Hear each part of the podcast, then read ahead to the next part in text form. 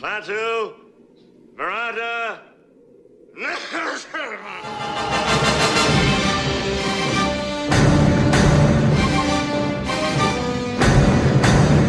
Hail to the Kingpin. Eh? I got news for you, pal. You ain't leading but two things right now Jack and shit. Jack left town.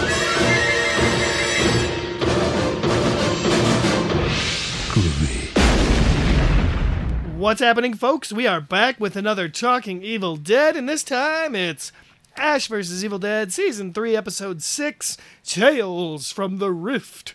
Ooh.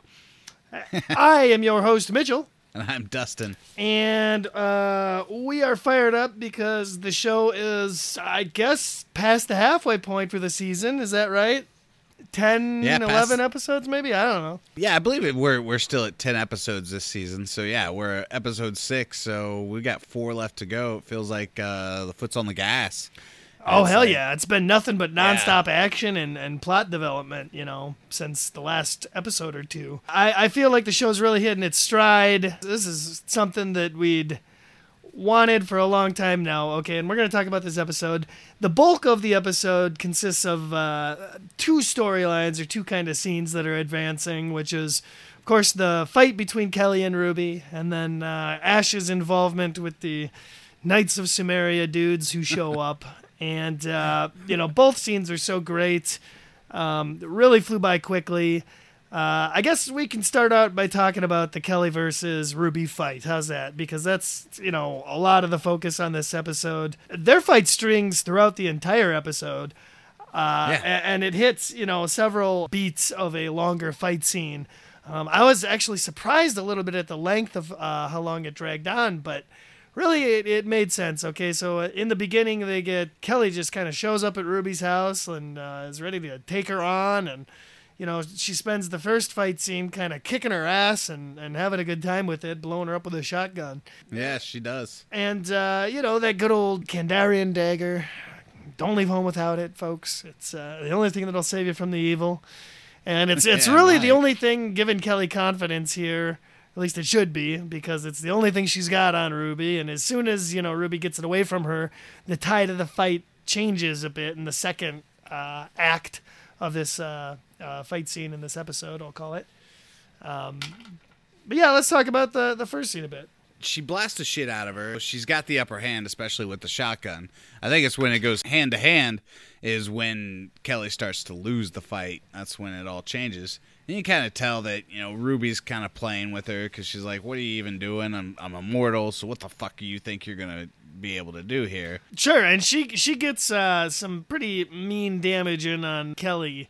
Uh, it's almost the turning point of the battle where she kind of snaps her leg, which is pretty nasty, and that's of Ooh, course how she gets the dagger out of her hands. And this is where Kelly might want to start rethinking her strategy, but uh, she decides to stay and duke it out because she is uh, pretty dead set at this point on on attacking Ruby no matter what. You know, definitely wants Yeah. that vengeance for Pablo. Yeah, and, and I want to give a shout out real quick to the effects on this episode, which were top fucking notch. It was awesome to watch this episode. Just Oh, sure.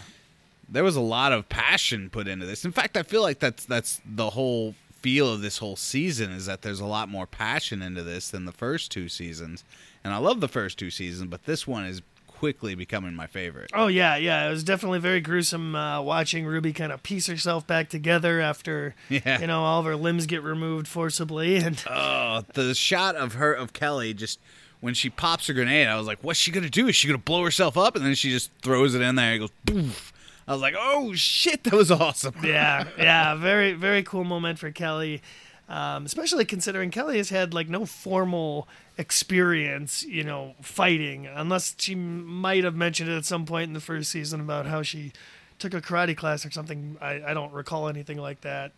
Um, but she's pretty Yeah. badass. They're they're definitely setting her up as a good uh, femme fatale character to sort of match Ash's uh, level of, of evil bashing. I, I was I was on Reddit and I kind of read a little bit before we we hopped on here, but there was somebody who kind of made a good point, which is that this is kind of uh, Kelly's you know whole revenge thing coming full circle, and how Pablo said that you know this would consume her and possibly fi- backfire in her face one day, and you know it's definitely come full circle at this point. Oh hell yeah! And you know what? The entire time they're battling it out, all I could think about honestly was uh, there. There was one shot of Ruby staring at what looked like some kind of fleshy sort of egg, where obviously you know the child is in it, like very cocoon-like, I guess, kind of evolving, Yeah. aging up, perhaps.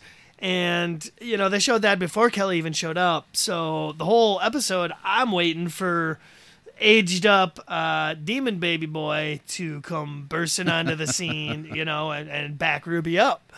Oh no! Of course, you know that's They've that's plans for him. not at all how things went. Uh, uh, this whole battle went super far south when, you know, quite unexpectedly, Kelly gets straight up stabbed with the dagger yeah, in their yeah. in their tussle. Um, and Yep. there's a moment where you're like, oh shit, you know, are they really? Are they doing it? And yeah, they Yeah. they straight up kill off Kelly right before.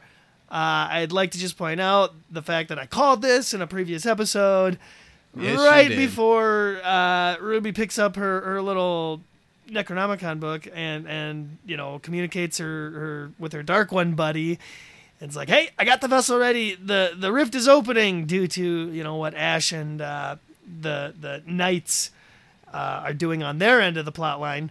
But uh, yeah, yeah, exactly. You know, as I'd predicted, uh, this this other female Dark One is going to be possessing the body of Kelly uh, for the Yeah. remainder potentially of the season, and you know, uh, it's it's a, a done cliche, I guess, to say in, in media and in stories to have one character through some means, be it you know a magical possession of some sort, or just because they decide to switch sides on him, uh, one character cannot be trusted, um, and and the characters uh, that we know and care about are not aware of this kind of behind the back skullduggery, and this is the trope we're going to see now carried out through the rest of the season as this uh, possessed Kelly uh, messes with the team chemistry and is uh, Yeah. going to be working for Ruby and trying to, you know, turn Brandy against Ash. Yeah.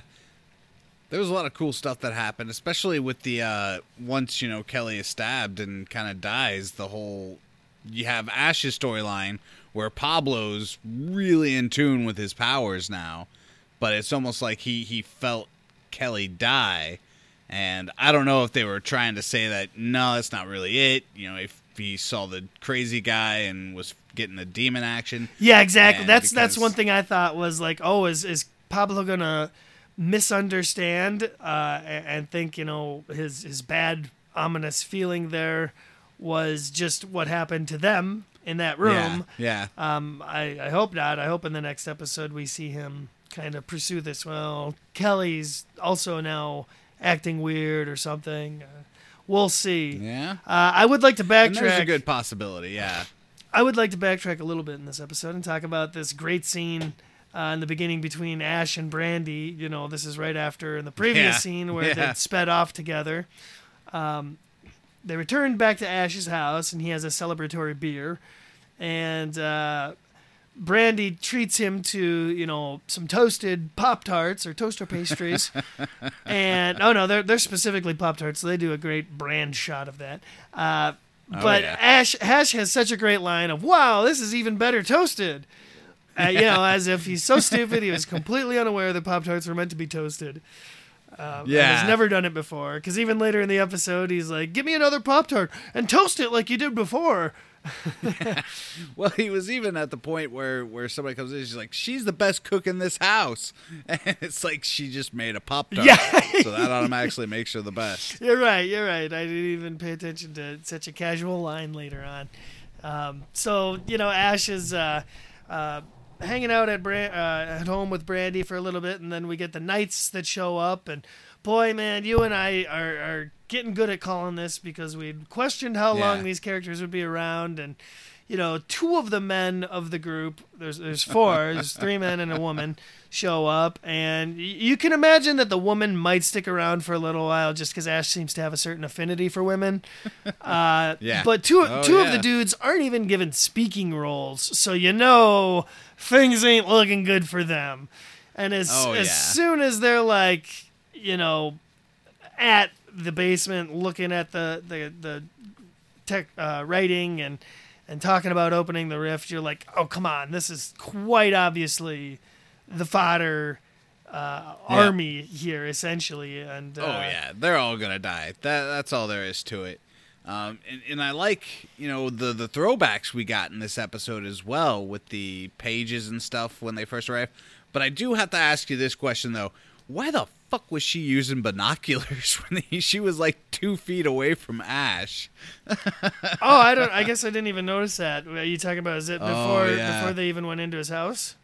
Yeah, when he first comes back, they're sitting there in the truck, and it shows her, and then she pulls out the binoculars, and then you're like, "Wait, she's just across the street. How does Ash not even see them sitting in the car?" I mean, yeah, it was pretty fucking funny. Oh. Uh, I'm sure they did it on purpose, uh, but yeah, I thought that was great. Okay, I'm I'm actually scrubbing through the episode because I want to see it. Yeah, she pulls out binoculars. Yeah, Oh, you're right. yeah. She. She's just right across the street. You're right. Well, she wants to scope out what's in his bag because there's an emphasis on, you know, she notices the chainsaw blade and shotgun sticking out. Um, Oh, th- yeah. they do put a lot of emphasis on that. Like, they are trying to take into consideration that he's the chosen one and everything. And I still like that they take Oh, yeah. they take a knee for him and everything. But at the same Oh, time, yeah. I gotta I gotta wonder, you know, they they make reference to their buddy who of course uh, showed up and talked to Ash's dad and died in the basement.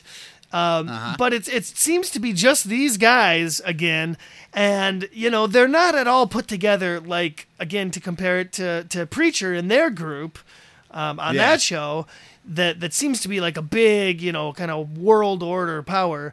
These guys are like some almost cult like off branch of of a group Yeah.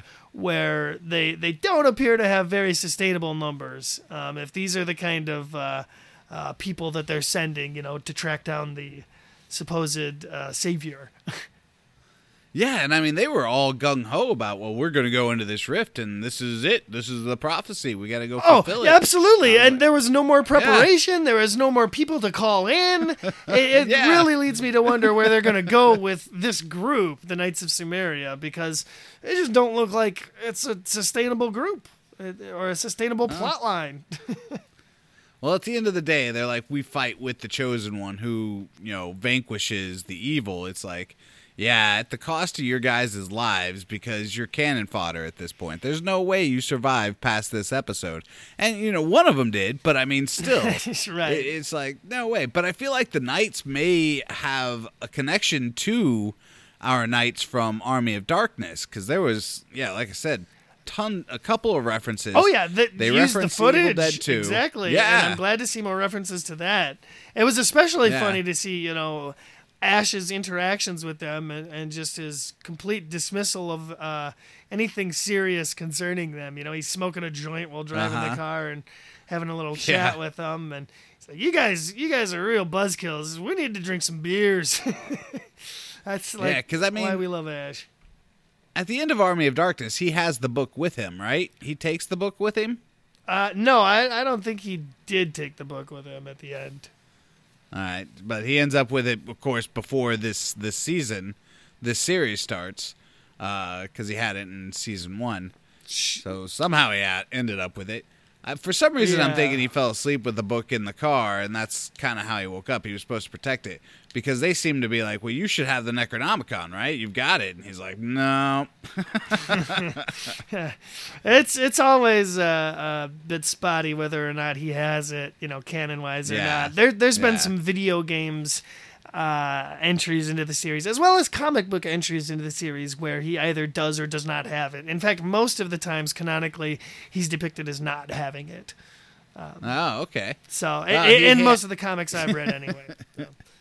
It, it- he's got it when it matters most to the plot, I guess. Whenever Sure. the ra- writers need him to have it. And I love that you know when they go to the the basement um, to go look at the the writings that this guy left behind and and have the uh, missing pages kind of examined by this group. Um, when he goes down and shows them the body, they're like, "Well, you know, at least he died in his his fight against evil." And Ash has the line, uh, "No, actually, he died fighting, uh, picking a fight with my seventy-year-old father." yeah, He fucked up. That's why he's dead. so, uh, just you know, the humor's really spot on in this as well. But you know, like you said earlier, as soon as they start talking of opening the rifts and whatnot, um, Ash recognizes it as a bad idea. We, the viewers, recognize yeah. it as a bad idea.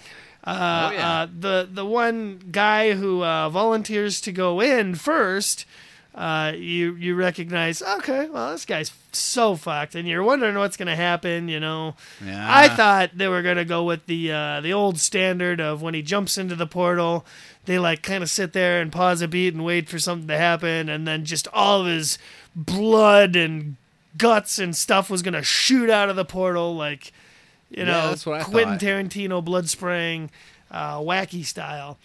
But uh, you know, I, I do gotta say I love the body morphing horror. Oh, yeah. Um, that's that's I think one thing that's really essential to the series as well is that kind of almost wacky, super unfortunate, very grotesque uh, body horror shit. Oh yeah, this was like a, a blatant callback to John Carpenter's The Thing, you know. Oh, sure, yeah. Crazy way, yeah. I mean, the way it looked was just amazing, and the effects on that guy were pretty great. I mean, it, it's, it was really uh, that was one of the best scenes, and it's like a lot different than a Deadite. I don't feel like he was a Deadite. I feel like he was something else because that just did not look like a Deadite. I've never seen a Deadite actually do that shit. So you're pretty yeah, you're right about that. There there should be some distinction between uh, the creature that Ash fought in this episode and a common deadite. Now, I think the common deadite is more like a human corpse that is possessed by a let's say evil soul, right? A- Yeah, an evil and crazy and deranged like base level like a human soul, just an evil human soul possessing a common human body. Um, what what this thing was was something otherworldly possessing this human body, and as we saw, you know, had this fucked up ability to like merge and mend flesh. and become a Resident Evil monster. Yeah, oh yeah, dude, it, it definitely had that vibe as well. Um, and I, Yeah. I'm glad you're the one that uh, mentioned that uh, uh, instead of me. But um, it, it was definitely, you know, what we'd been hoping to see uh, uh, more more grotesque body horror shit Yes. with things growing and whatnot. And you know, Pablo arrives on the scene here kind of conveniently, I suppose, to um, help them open the rift in the in the nick of time.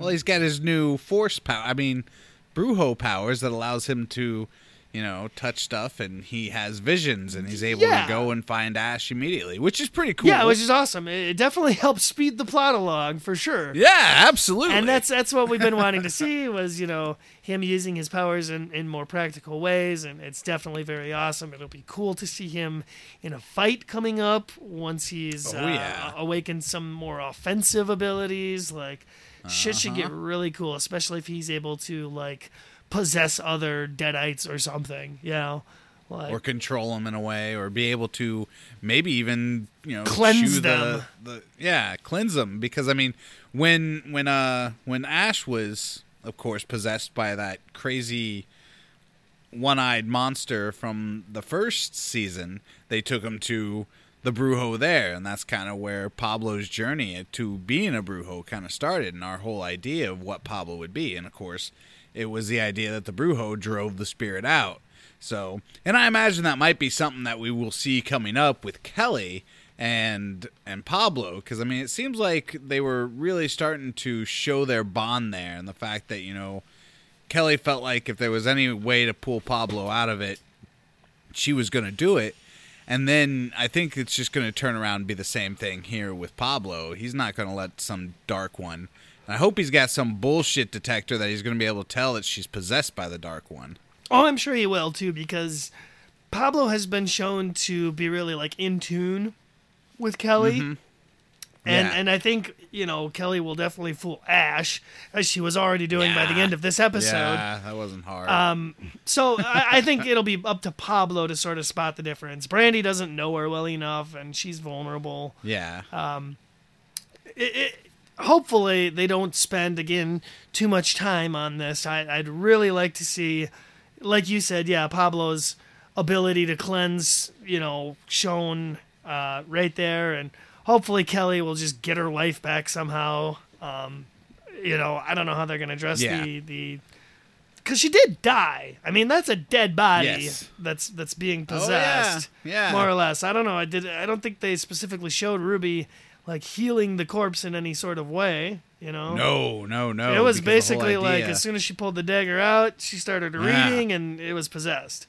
So Yeah, and that's and that's kind of the whole idea because she was like, you know, I've got a vessel, and it was even killed by the dagger, so it seems like this had to happen. So it was kind of dumb of Kelly to go and basically offer herself. oh, exactly. Because it was Kelly's, yeah, revenge that got the other Dark One released now.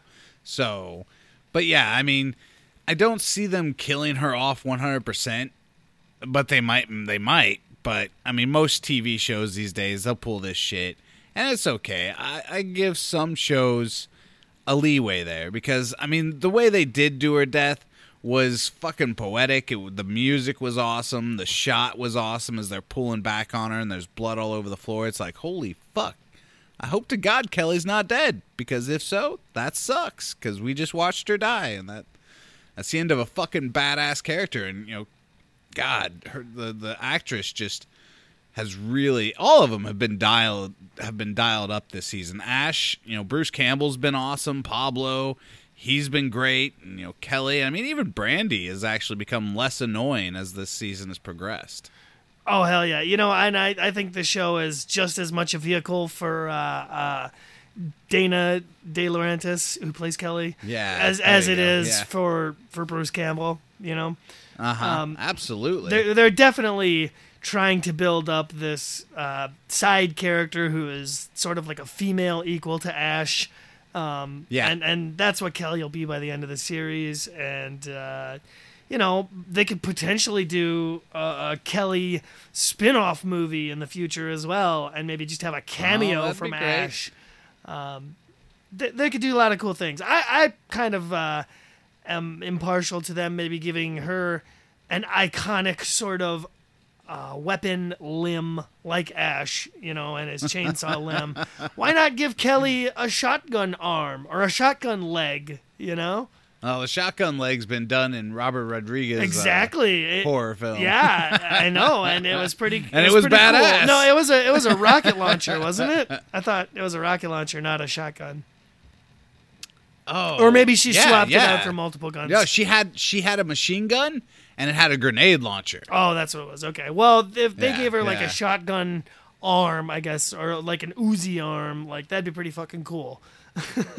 Yeah. You know, so that's that's the kind of uh, thing I'm looking forward to this uh, in this series is is them winning Kelly back, which I'm sure will come, you know, by the end of this uh, season. I'm, Yeah. I'm sure we'll see her restored to the end, and much like the end of every season, because I feel like every single season so far has ended on an unusual upbeat note. I, I feel like that's where they're gonna go again, because they always don't know, you know, what state to leave off in because of what's coming next. They don't know if they're gonna have another season or a movie or what. So I think they want to like end end it on sort of a generic positive. Yeah. Well, I mean, there's there's there's been a lot of rumblings around about a possible season four. In fact, uh, Da- Dana De Lorenzo just put a Facebook post up March 30th, and it's basically a big announcement is coming, and she says, yeah, "Stay tuned." there there's been some positive notes and some rumors about the the fourth season potentially already being okayed or greenlit or, or rumored to be in the works. yeah. Um, nothing though that I would call official. So I, I think we're but- especially with the roller coaster ride that is Bruce Campbell saying, "Oh, we're Yeah. definitely getting another season," and then, "Oh, it's definitely canceled. We're not getting a movie." Yeah. Like, like make up your minds, damn know. it. At this point, it feels like he's just trolling with us. He's like, "Ah, you know, we know that it's actually got a season four, but we're not gonna tell him." That could be the case. and you know what? Here's the thing. Uh, he also mentions a lot of times that it depends greatly on what Sam Raimi is doing, and Yeah. uh, you know, Raimi is is a filmmaker, and he's got, I'm sure, a very booked, solid calendar of projects that he's working on and, and stuff that he really wants to do in the future still while he's got a career. So dedicating time to to the Evil Dead franchise, um, he as much as he knows it has a cult following and like a fan base, it, it's also probably a very relatively small niche fan base so far. And that's why we got to show him that he can make money off of it still, very much so. And I'm talking Yeah. like on a motherfucking like Star Warsian franchise level. Like you could you could do this. You could do this so well. And, it- and it could be sustainable for as long as fucking Bruce Campbell is believable as Ash, you know? Absolutely. And I mean, there's there's gonna come a time where you know we won't have Bruce Campbell as Ash, and I'm okay with that. That's fine because I mean, what you've given us with Pablo and Kelly and the rest of the fucking gang, yeah, that's fucking badass. I would watch them in just their own movie as they carry around a picture of Ash, you know, and basically. You know, then they sit there and be like, "What would Ash do?" You know, we, we need to figure out what Ash would do. Okay, here, yeah. and then go that now way. that you say that, this is like my dream scenario, right? Where the Evil Right. Dead franchise becomes kind of like Doctor Who, in that Yeah. in that every couple of seasons, the savior from evil changes, you know, because they die. Yeah. Or, or something happens, you know, like yeah, you're like you're saying. There's got to be a point where Ash kind of passes the torch, and it almost to me seems like Brandy could be the setup for who that is, being that it's Yeah. uh, you know his flesh and blood. Um, and they're they're almost kind of making it sound like the savior has to be related to Ash, you know. yeah, Uh, and I don't know if that's the best route to go down. Um, in tor- uh, uh, you know, in terms of longevity for the series, uh, I'd like to see them kind of loosen their definition a little bit on on who the savior from evil could be. Uh, Yeah. There's there's a hell of a lot of emphasis on it being Ash kind of always, and I don't get how that'll work unless Ash is immortal. You know. Yeah. So and, and unless Bruce Campbell is an immortal, you know. So oh fuck yeah exactly um, and i don't want to see them recast ash as some other Oh, look-alike no. you know it's Yeah. just not going to be the same that's not what we want we want you know this this universe that they're building of of evil that is like a, a demonic sort of entity that can possess bodies and shit like that's cool develop that sort of mythos and you know make the saviors fit within that did you ever see uh, uh there was a great movie called um demon knight it was a it was a tales from the crypt movie actually yeah, yeah, which is kind of crazy because that that falls in line with the Tales from the Rift sort of. Yeah, exactly. And that's tonight. almost what I thought they were mimicking because that's kind Yeah. of what that movie was about was like demons uh, from another plane, another realm, you know, that could possess human bodies and there was one specific chosen one who carried this like uh, cross uh, uh, it was It was actually a key chalice. it was a, yeah, it was a cask in the shape of a Yeah. heart that had blood of the original savior, which I guess in their world was like It was Jesus or something. Yeah, yeah, it was Jesus Christ. Yeah, but I just always thought that was such a cool concept that there was, you know, one savior uh, fighting back the demons, and that's kind of what this universe I feel like could be. Yeah, So it, I remember that movie. that's that's a great theaters. fucking movie. I own it on uh, Yeah. DVD because I liked it so much. Oh no shit! Right on. I need to watch it again now that we're talking about it. Tales from the Crypt had some good shit, dude. That one and Bordello of Blood was strangely entertaining. I, I don't know if I'd go as far as to call it a good movie, but it's very entertaining. I, should watch that one. I should go back and just. It's got I wish fucking Corey get all the Feldman, Tales from man. the crypt. Oh shit! There you go. and it's about That's vampires in a bordello. Yeah. Hell yeah! Need to watch it. there, there's a lot of good shit, you know, that I feel like is from this this time period and this culture and has influenced series Oh, like this and you know, old fogies like us, I guess, people in our, you know, early to late 30s uh, we'll eat this shit up. And there, there's Yeah. going to be at least, you know, 30 good more years of them being able to milk this kind of property and franchise. So I really, we're really hoping that this uh, series maintains its its pacing and just ability to Me do too. it.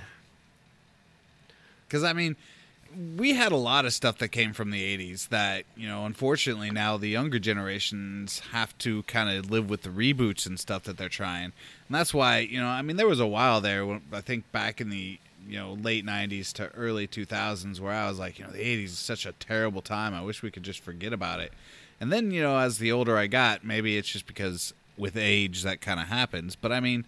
I look back on the '80s, and it was so awesome. It was such a great time for film because there was there was always new ideas. There weren't we weren't sequel driven. It was it was more story driven, and that's that's the thing I miss about the '80s the most is there was more risks taken, and you saw a lot of cool stuff like Teenage Mutant Ninja Turtles.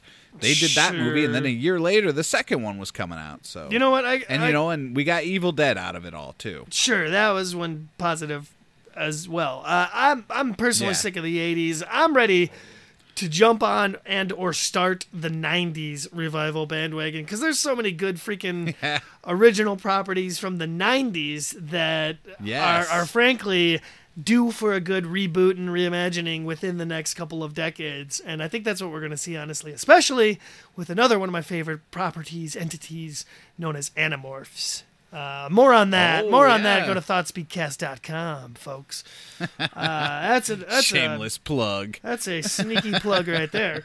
Um, but yeah, Yeah, you know. I, I think I think the the listener, if you've gotten this far in this episode, you understand that we both really loved this episode, and this season has been just one of the best. And you know, we're gonna keep covering the show.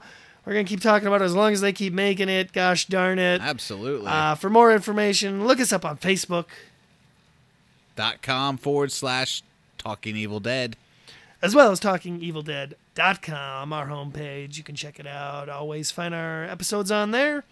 And uh, when we start covering maybe some more of the movies, I want to do an episode, frankly, where we talk about the comic books because I've got a couple of comic book stories that are just, uh, well, if you haven't read them, I can describe them to you, and we can talk about you know what works about the comics and what doesn't work about the comics. If you want to see uh, or hear rather a, a episode discussing the comics or video games or just any uh, Ash versus Evil Dead or Evil Dead franchise uh, properties, uh, let us know because it, it really Yeah. helps. I'd, I'd like to know if we should do And you know, more. and also let us know what favorite '90s revival you would like to see. Sure, I don't care about that, but Yeah, you let Dusty yeah. know. Yeah, you do. You just said you did. You just had like a two-minute rant about how you cared about it. I'm already. That's because I'm already on the bandwagon. I don't care what others think. Uh, yeah, as long as I just want to see it- what what what sort of things could come out of the '90s that could be awesome these days. So, but until next time, I've been your host Dustin. And I've been hosting you as well, and my name's Mitchell, and uh, we'll be right around next time uh, an episode airs to talk you through it. Uh, until then, this has been Talking Evil Dead, and like Dusty said, we're Dusty and Mitchell, and we're out.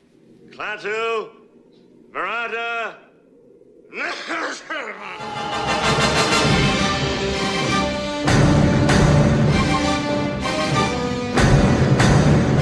to the Kingpin. I got news for you, pal. You ain't leading but two things right now Jack and shit. Jack left town.